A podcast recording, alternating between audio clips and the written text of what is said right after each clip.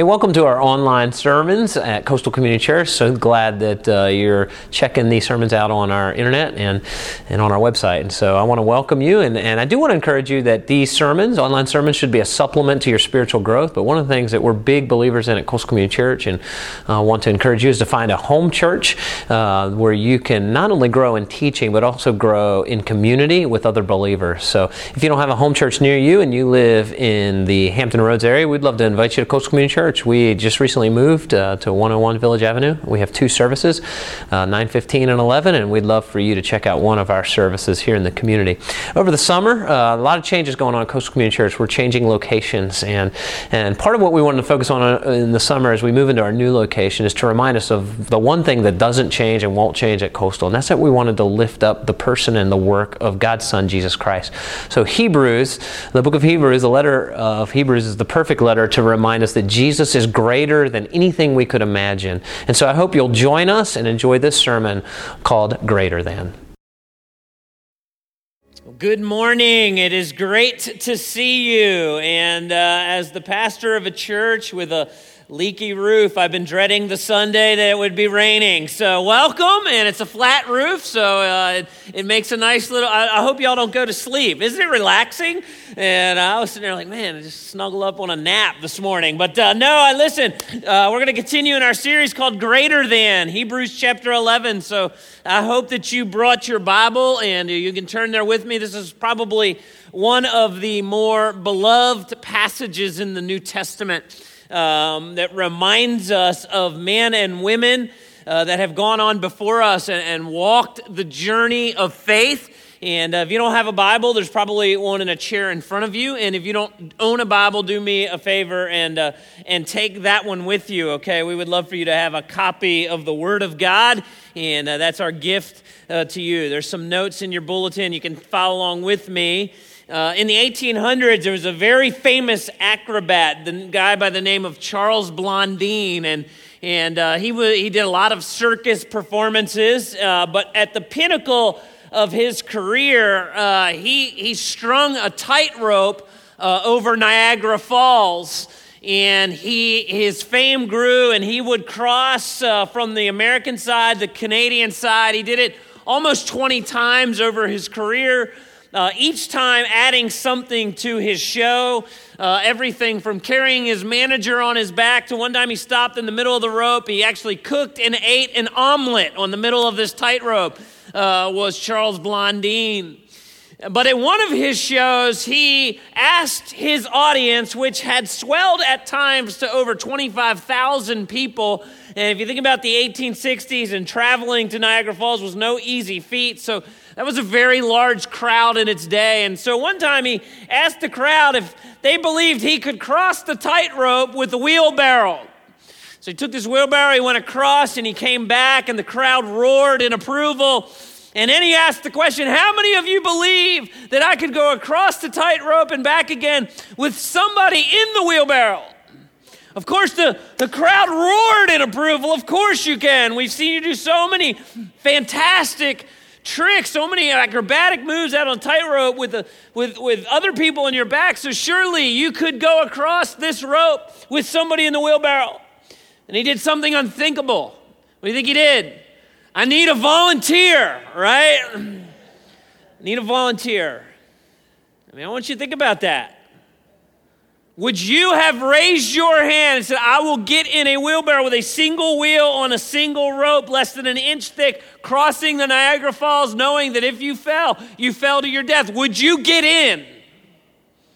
This morning, you know, we're, we're talking about this journey of faith. And so this author has been speaking to these newly birthed, the really a newly birthed church as we transition from the old covenant to the new covenant. And last week we talked about this idea that he was trying to tell these, these Old Testament believers in God that have now transitioned to the New Testament believers in God that God has always expected that the people that are following him are following him by faith. There's an element, if you will, of risk. There's an element of unknown, if you will. And so this, this author is encouraging these people to journey by faith. And last week we finished with this verse Hebrews 11, verse 6, and it is impossible to please God without faith. It is impossible to please God without faith. I mean, that's a striking verse for me. It is impossible to please God without faith. There, there is a, a, faith aspect to our journey, and the author now goes on to illustrate some men and women that journeyed with God through faith. And these, so, what I want to do this morning is I want to take some very well known stories. I want to kind of give you uh, uh, um, a summary of the story of these Old Testament saints. And then we're going to look at what the Hebrew author says is pulls out as some truths of how we can live, even in the modern day, living by faith. And so, the first person we want to look at this morning is the story of Noah. Now, I would assume most of you have some idea of the story of Noah out of the book of Genesis. Noah lived, uh, most of you know, Noah built an ark and God flooded the earth, and Noah and his family survived with animals, two of each kind, on the ark. Now, let me give you a little background, okay? At this point, in the history of the earth, there were very few, if any, people worshiping the true and living God. And so God sees the earth. He can't find anyone besides Noah and his family really worshiping the Lord. And so the Lord says, God tells Noah, I want you to build an ark, a large boat that's going to house you, your family, and two of every kind of animal. Now, uh, this, this is open to dispute what I'm about to say, okay, but it is possible that the construction of the ark took about a hundred years, all right? It may have taken a little bit less than that. That's some of the dispute, all right? But about a hundred years that Noah builds this thing called an ark. Now, I want you to imagine that for a minute. I bet you Noah's neighbors had a heyday with this, right? I mean, year in and year out. What are you doing, Noah? I'm building a boat. Why? Because God's going to flood the earth. At about year 50, I bet that's the joke of the neighborhood, right? Really, Noah? You're still believing this word from God?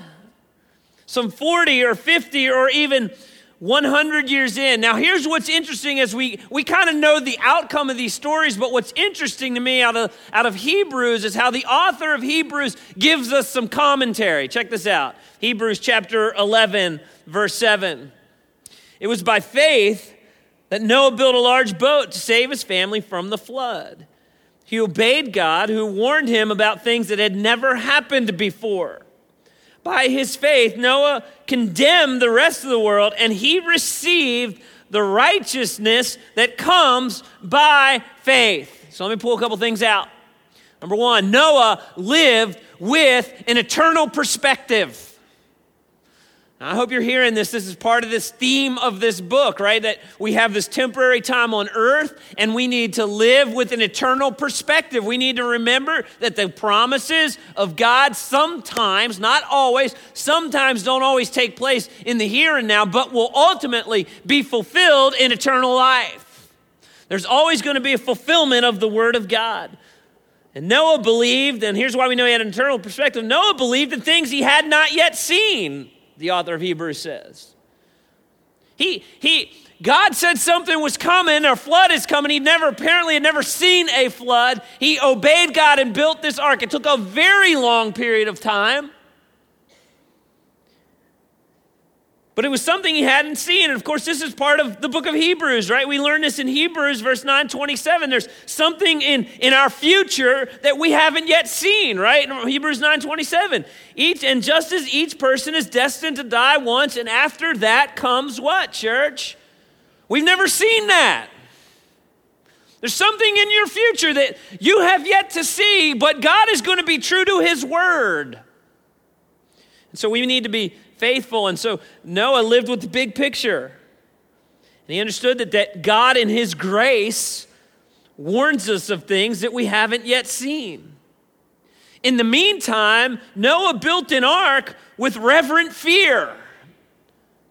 That's what, that's what the ESV calls this when it talks about Noah working and building this boat It says he, he built it with reverent fear.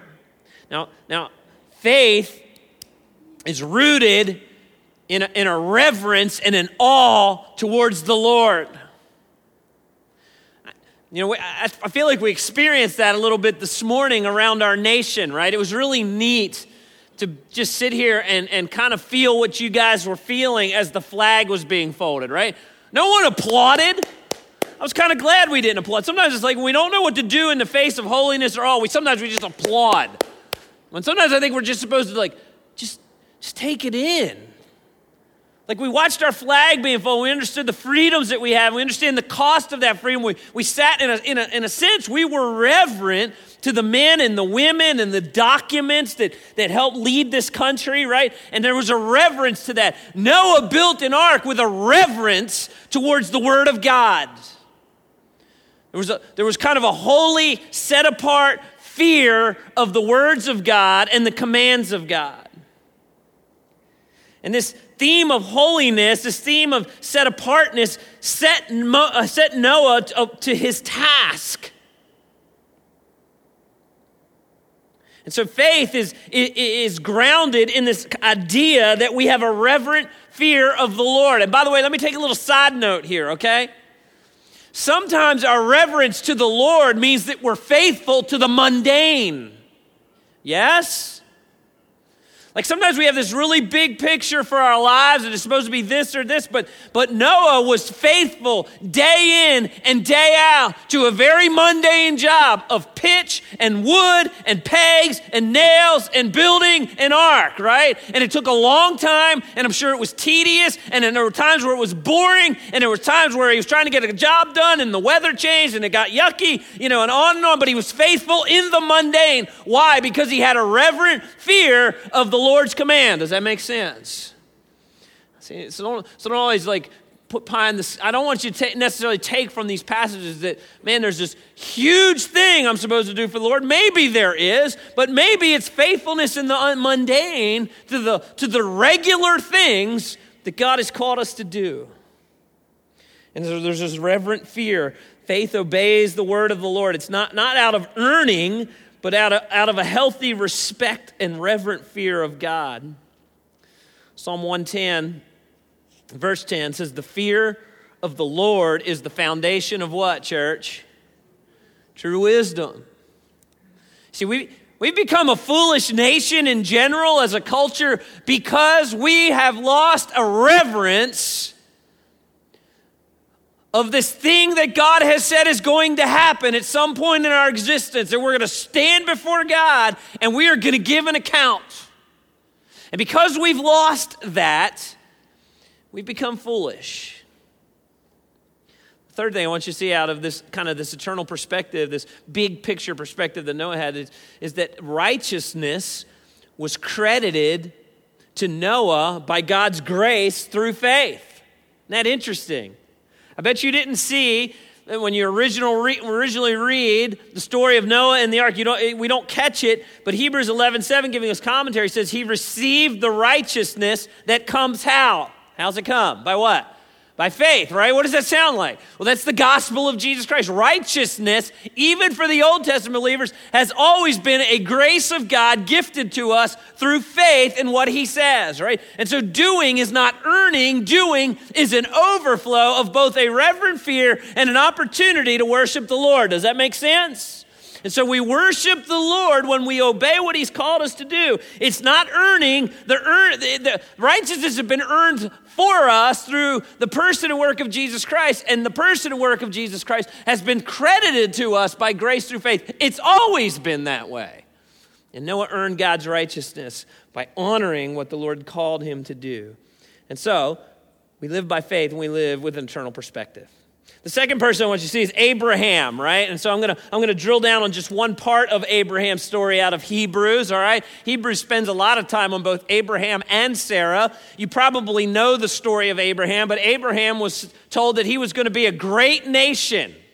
Right, out of Abraham was going to be, he was, uh, most of us consider uh, Abraham to be the father of our faith. And so Abraham was told he's going to be a great nation. He was going to have a son out of his, out of his heritage is going to be a, a massive nation that the Lord is going to bless. And late in life, Abraham and Sarah still don't have a kid probably in their 90s the bible tells us an angel of the lord shows up says listen god's still going to be true to his promise. You're going to be you're going to have a kid. The bible tells us that everything their, their bodies were as good as dead okay? So to me that's really funny. That means the plumbing doesn't work anymore right? So the angel says you're going to have a kid. Nothing are you kidding me? Nothing's working anymore. How are we going to have a kid kind of thing. And so they literally they laugh out loud right?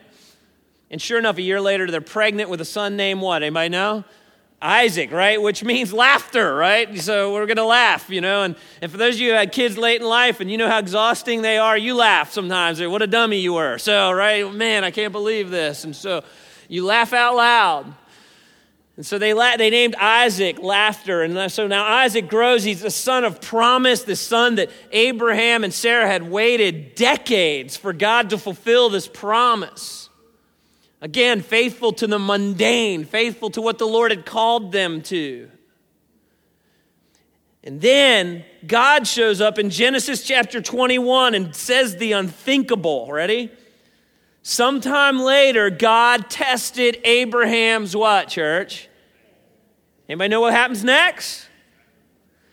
Hey, Abraham, this is what God says next. If you read the rest of that passage, Abraham, says, what want you do? I want you to take your one and only son, the son of promise, and I want you, and I'm going to tell you where to go, and I want you to sacrifice your son. What? And so Abraham gets the wood together. He gets a donkey, gets his servants, he gets his son. They start heading out to where God instructs. They get about halfway there, and Abraham tells his servants, Hey, you guys stay behind. We'll go from here. And as they're heading to the place where God calls them to sacrifice, now, Abraham's son Isaac says, Hey, Dad, I see everything here. We've got the fire, we've got the wood. I don't see a sacrifice. Can you imagine what that would do to you? And Abraham says, Son, the Lord will provide. He gets up there, he, he bounds up, he builds this altar, he bounds his son, and he raises his hand to sacrifice his only son. Abraham does. When God verbally intervenes and stops him. And for years I looked at that story and it, it left a pit in my stomach.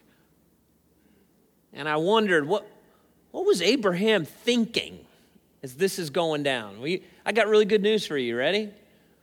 Hebrews gives us some commentary on what Abraham was thinking. Check this out Hebrews 11, verse 17. And it was by faith that Abraham offered Isaac as a sacrifice when God was testing him.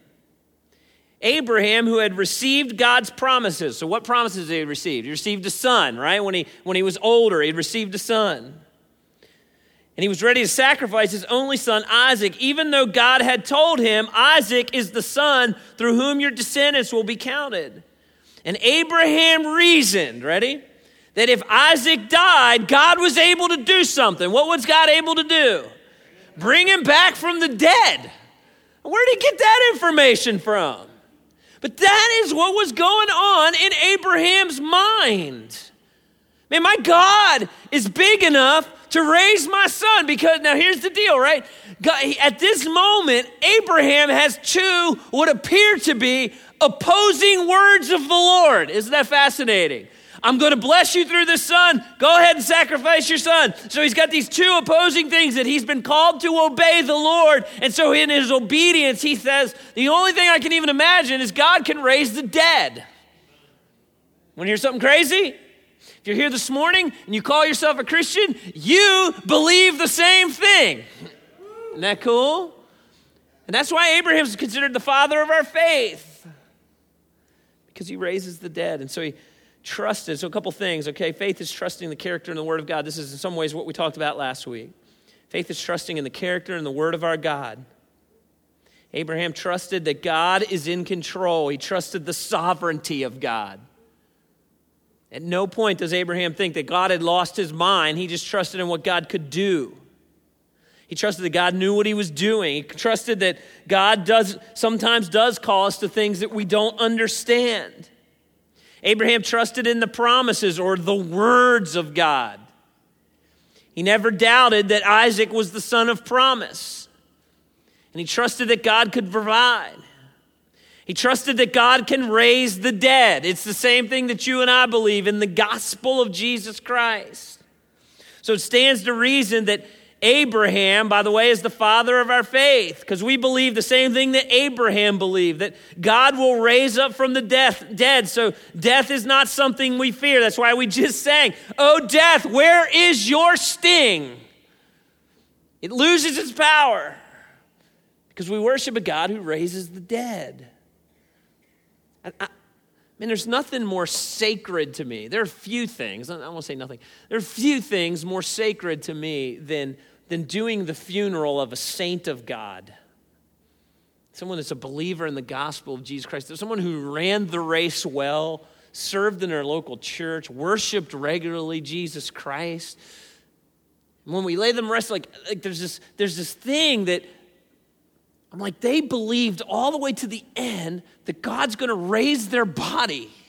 Right now, we're told that to be absent from the body is to be present with the Lord, but we, there's this in between time where we're waiting, where Christ returns, and we get reunited with our glorified body. Okay, and all I don't know what all the details of that are, but I could give you some, and that's another sermon for another day. But, but man, I look at the saint of the Lord, and I'm like, wow, they honored the Lord in faith all the way to the end, and it's a it's a sacred trust to me as a pastor to be a part of a, of a ceremony like that for someone who has believed.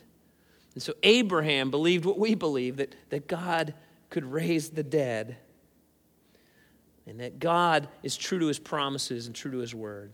The third person I want to look at this morning is Moses. I want to look at Moses this morning. But I'm going to do this one a little bit backwards. Rather than give you the backstory, I'm going to give you the Hebrews story, and then we'll look at the backstory, okay? Here's Hebrews. Hebrews 11:24 on Moses.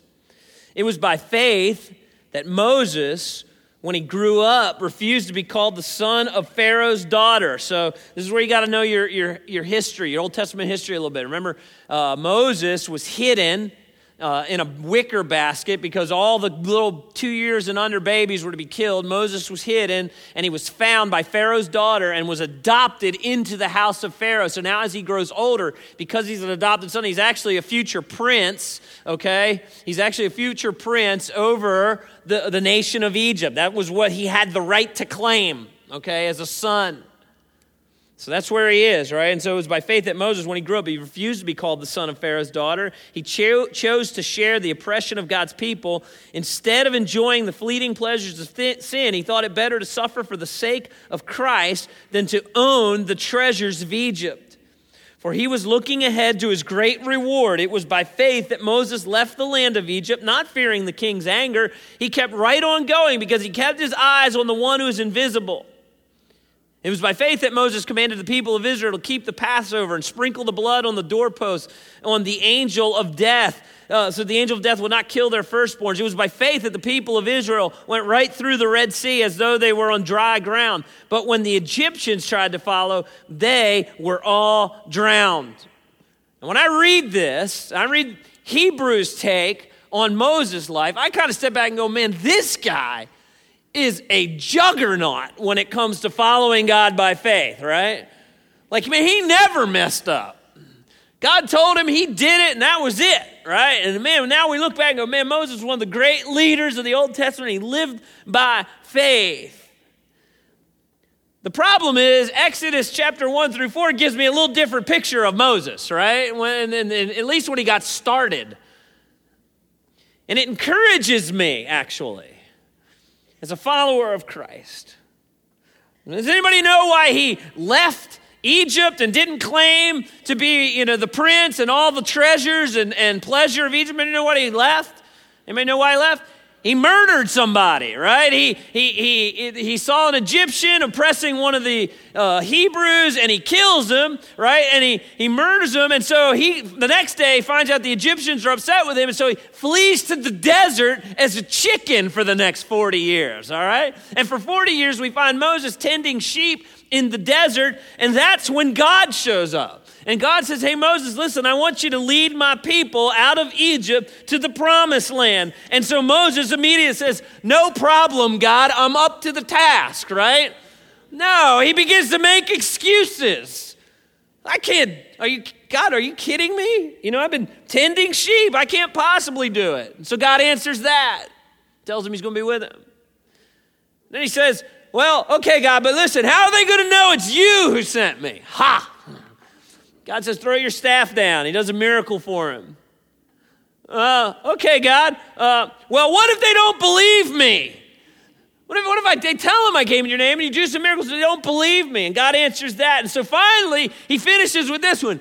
I can't do it, God, because I don't talk so good. Okay? That's what he said. He comes all the way down to that one, you know? And so God says, All right, take your brother Aaron. I guess he's a better communicator than you. All right? And so I read this and I'm like, man, I, uh, Hebrews 11 is like a, this faithful juggernaut. Exodus 1 through 4, though, looks a little bit more like real life, doesn't it? And so it encourages me. So I think what we get out of Moses is faith is, is ultimately seeing what others don't see. Gonna, I'm going to bring this full circle, okay? Faith is ultimately seeing what others don't see. And I'm talking about spiritual matters. John chapter 3, verse 3, Jesus replied, He's answering a question by a Pharisee by the name of Nicodemus. Nicodemus is trying to figure out this character called Jesus. He sneaks out at night, asks some questions. Jesus says, I tell you the truth, unless you're born again, you cannot see the kingdom of God. See, there's spiritual matters that the Holy Spirit opens our eyes to. There's spiritual matters that awaken our heart and they awaken our soul. I'm going to tell you something, by the way. If you're praying for someone that's not yet a believer, I think the most powerful prayer you can pray is pray that the Holy Spirit would open their eyes. The, the repentance and the belief comes when the Holy Spirit does something spiritual inside their heart so that they can see the kingdom of God. And so, what encouraged me about the, the life of Moses, like he saw the kingdom of God, he understood what God was doing, but there's, a, there's in a very real way, it is normal to be nervous. That encouraging? That's a blank, by the way. It's normal to be nervous in this, in this journey. Because when your eyes are awakened to spiritual things, you see things differently, but you understand, man, I'm in this world that's doing it different than the, than the kingdom of God. And man, I'm getting nervous in this spiritual journey. It's normal to have doubts. It's normal to be unsure because you're seeing things that others don't see. It's normal that maybe you don't have it all together. I was talking to our staff this week, and uh, we took our staff meeting this week, and we just went over the coastal membership covenant, you know, the commitment that people make to be a member at Coastal. And, you know, we, we parked a little bit on, on tithing and giving a tenth to the local church, you know. And I, I shared stories. I said, listen, there, there have been times in my obedience to my commitment to Christ that I have put a check in the offering plate with fear and trembling right? Like I, I, felt like I'm physically shaking because the numbers don't add up for me. Right? You ever done that, Christian? I'm sure a lot of you have done that. Right? It's part of your your your, your obedience to the things of the Lord. When it comes to sharing my faith with others, like I'm I would suspect a lot of you are like me, like I don't want to be a Jesus nerd out there. Like you go out in the community and you're talk, talking about the gospel and you just kind of feel weird. It's normal to be nervous, but here's the thing faith does require courage. Faith requires courage. Courage doesn't mean you're not nervous. Courage means you roll up your sleeves and you obey the word of the Lord because you trust Him.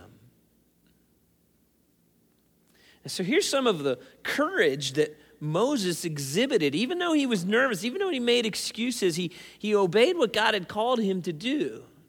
And so the, the author of Hebrews gives us some of the things, and I think this is really what the Lord saw out of the life of Moses. Even though he grew frustrated with his excuses, here's some of the things the Lord saw. Moses refused the title. Moses refused the title. I'm talking about the very prestigious title of being Pharaoh's son. Hebrews 11 24, it was by faith that Moses, when he grew up, refused to be called the son of Pharaoh's daughter. Some of you in this room, if your journey with Christ means there is a title in your life that you may at some point have to risk. There may be a place in your workplace where you've earned a particular level, and suddenly the workplace asks you to maybe compromise. And you say, you know, I, man, I can't do that. I can't compromise. And people take note of that. You lay down the title to honor the Lord. What else did Moses have courage to set aside? Well, he refused safe, soft, easy, and comfortable. He refused safe, soft, easy, and comfortable. It takes courage to follow the Lord. He chose to share. Hebrews 11, verse 25. He chose to share the oppression of God's people instead of enjoying the fleeting pleasures of sin. In other words, he refused to be a part of injustice. he refused to, to, to acknowledge. He could have claimed to be a part of the Egyptian family, but that's not the family that God was working through. He chose to be a part of what God was doing. He could, he could have enjoyed the safe, soft, and easy and comfortable. And, church, I'm, I'm telling you, I'm telling you, we, we are living, the church in America is living in a post Christian generation. And there's going to, and, and so I, you can imagine that this text, as, he, as the author's recounting the life of Moses, saying, here's the, some of the things he gave up. It took courage to follow the Lord. That these people, as they're losing their stuff and they're getting thrown in prison, like this was very encouraging them. Oh, yeah, Moses, the you know, most Jews consider him the greatest leader of the Old Testament. Moses gave up things to follow the Lord. And I can tell us as an American church, I just want to prepare your mind. Don't be surprised if we in the next generation begin to get squeezed in order to follow follow Jesus. I don't think it's going to be as easy as it always has been. I hope I'm wrong. I want you to hear that. I hope I'm wrong. Don't stone me. The Bible says if a prophet, prophecy doesn't come through, stone him. All right, don't stone me. But but I don't think it takes a genius, right, to look where the culture's going and look how it's separating from Christianity and how Christians are being labeled certain things to go, you know what, if I'm going to continue to hold to the scriptures as the word of God and true, man, there's going to be some divergence there. And we're going to have to ask the question like, are we willing to continue to journey? Are we willing to give up safe, soft, easy, and comfortable in order to pursue the truth of the Word of God? It takes courage. Moses had courage. He, he refused the world's wealth. He refused the world's wealth. Hebrews 11 26. He thought it was better to suffer for the sake of Christ than to own what? What, church? The treasures of Egypt, right? For he's looking ahead to his what? His great reward. He's looking ahead to his great reward.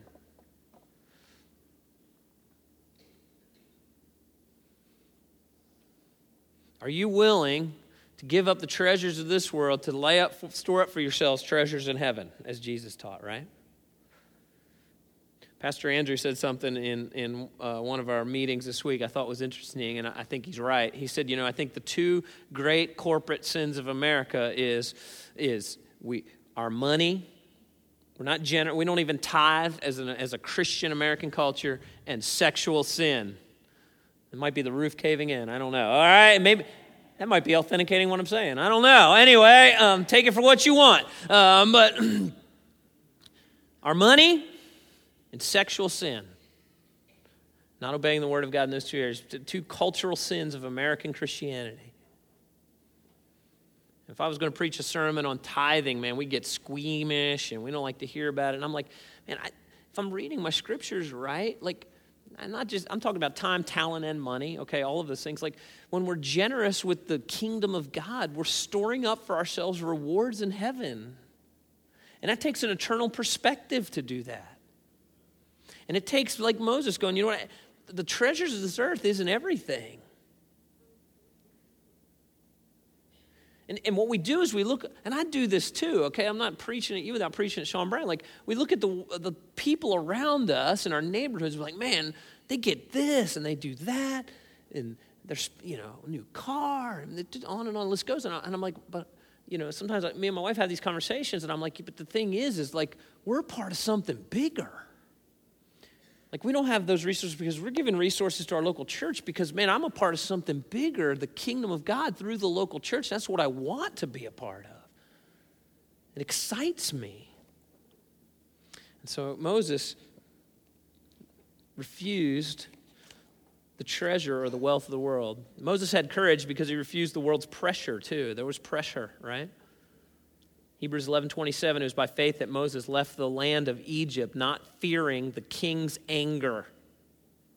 He kept right on going because he kept his eyes on the one who is invisible. I'm going to tell you something when you serve the Lord, you walk in faith, there is going to be pressure. It's going to be pressure. Young people, I'm going to tell you something young, high, middle school and high school. Middle school and high school. If you're going to walk with the Lord, there peer pressure is real. When I was in high school, this will discourage all the middle schoolers and high schoolers, okay? Um, my nickname, middle school and high school, and it wasn't all because of this, but a large part, uh, my, my nickname was Goober. Okay, that's a horrible nickname to grow up with. Like, it, there's a lot of emotional scarring, you know, that I am still overcoming. But, but part of I was a little nerdy. Okay, I was a lot nerdy. Um, so, uh, but part of it was I was living for the Lord. I mean, that was part of it. I was trying to honor the Lord, so I didn't talk like everyone else, and I, you know, I wasn't drinking, I wasn't doing all the things. And so there, uh, you know, there's a part of that that when you're set apart, there's a pressure. Because Christians, as we're different than the rest of the world, the rest of the world is going to pressure us to do what they're doing, right? And one day there may be a pressure, like I just suggested, but there may be a pressure externally to the church. But Moses had courage and he walked by faith because he believed the word of God. And just like Abraham, it, Moses' faith rests in God's provision and in God's promise. So, just like Moses, just like we learned last week, God, the people of God, their faith rests in God's provision and God's promises.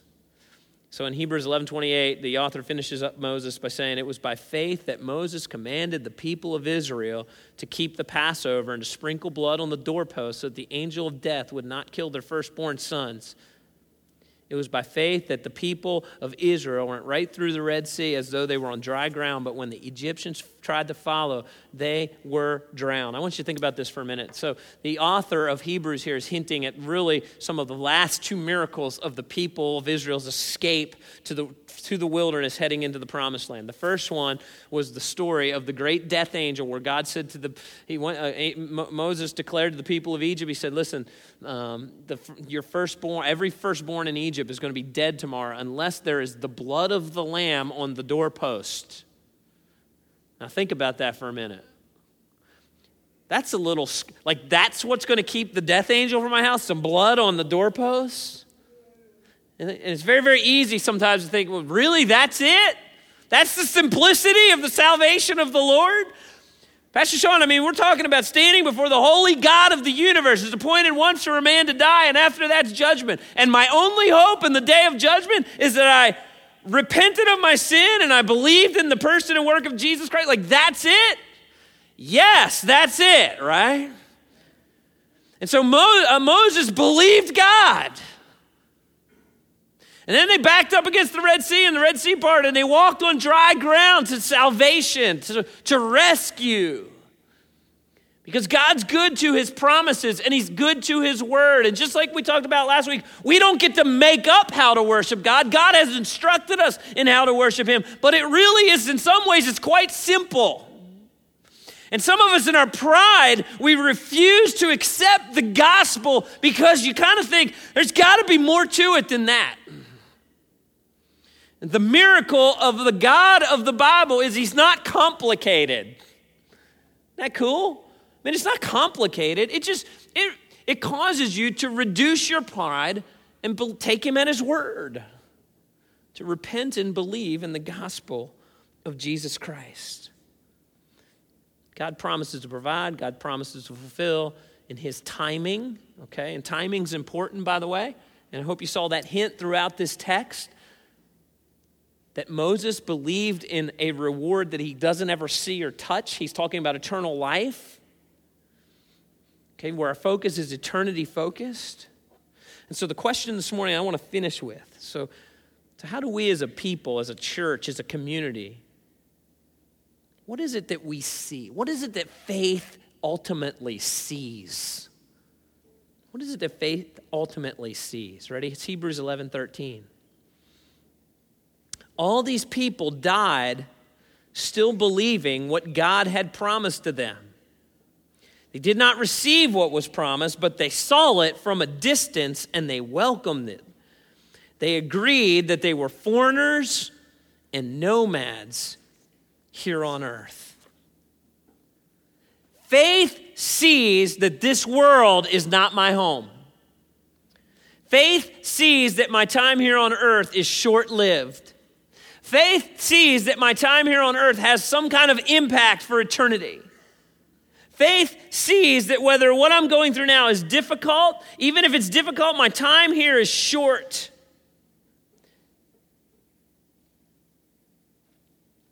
So, for some of us here this morning, there's a life adjustment that needs to be made in order to take the next step of your faith journey.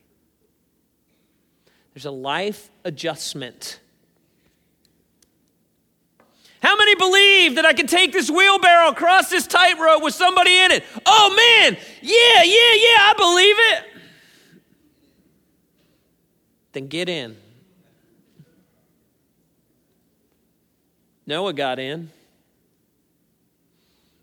Abraham got in. Moses got in.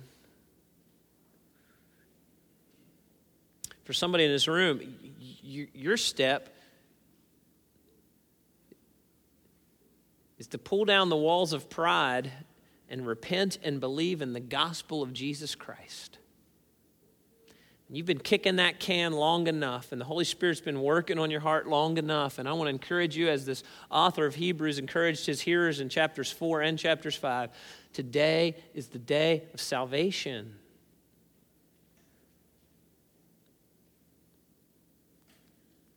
For some of you in this room, God's been working on your heart to maybe step it up in leadership in your local church. You know, we need to grow our small group base. And maybe you've been sitting in a small group forever and ever and ever and ever. God's been kind of working on you. Like, maybe I need to take the next step of small group leadership. It's time to get in. For some of you in this room, you know, you've been hearing me teach, I could teach a whole sermon series on why we need to be in small groups. You've never even taken that step. You know, um, Coastal, we say we want to develop authentic followers of Jesus Christ through Connect, Grow, and Serve. Grow is our, our small group piece where we intersect life and, and the Word of God, and you surround yourself with other believers that love you and help you grow in the faith. faith. Maybe for you, the next step is to get in and be a part of a small group. Maybe for you this morning, there's a broken relationship in your life and, and it, it just weighs on your spirit, and nobody else but you knows about it. You know, it's a parent, a, a friend. And the Spirit of God keeps tugging at you, man. Go grab a coffee, have the hard conversation, make it right so you can move forward. For some of you in this room, maybe there's a relationship in your life, right? There's a you're dating someone. You're single and you're dating someone, and instead of them encouraging you to grow closer to the Lord, they are pulling in. The truth be told, they're pulling you away from the Lord. Or there's some friendships in your life, right? I've seen a lot of times in marriage when I've done some marriage counseling where there's struggles. One of the biggest dangers I see in marriage counseling uh, when I uh, is when I hang out with people and I find out that you know there's girls' night out or there's guys' night out Right? The Bible says when you become married, the two become one flesh, and there's supposed to be a oneness there. But when you, if it's a girls' night out and a guys' night out, I've seen this many, many times where those girl, the girls or the guys you're hanging with, they, they start pulling you away from the things of the Lord. Or uh, many young people, when they're dating someone, it's not a believer or nominal believer, and they start pulling you away from the things of the Lord. For you, you need to cut. You need to have courage and faith that God's got someone better for you because He commands us to have better people in our lives. You become like the people you hang with. You need to cut those relationships off follow Christ. Maybe for you, it's your finances. I was talking about money this morning. Maybe, maybe you've never really tithed.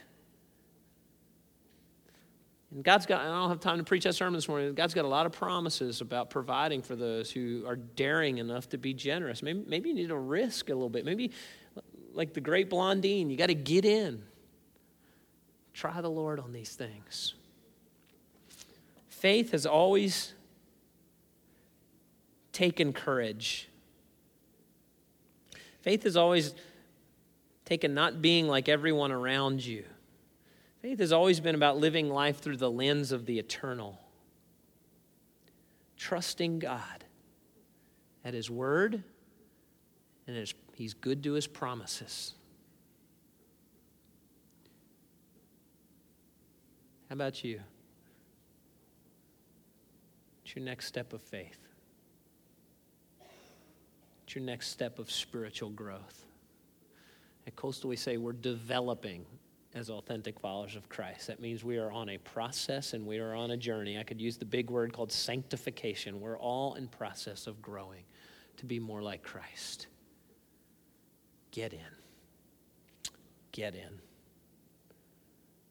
Get in.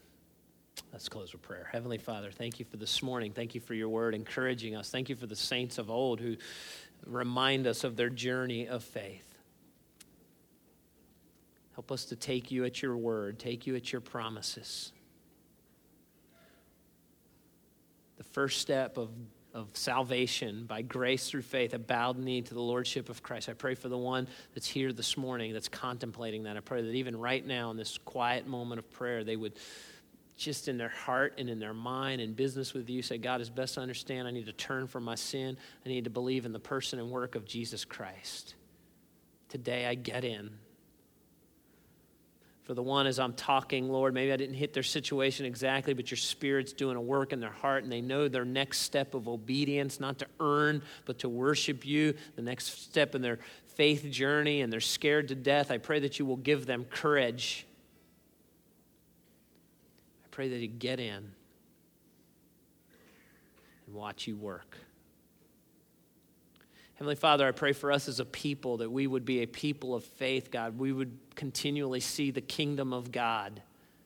You would open our eyes to see what others don't see by the power of your Holy Spirit. I ask these things in Jesus' name. Amen.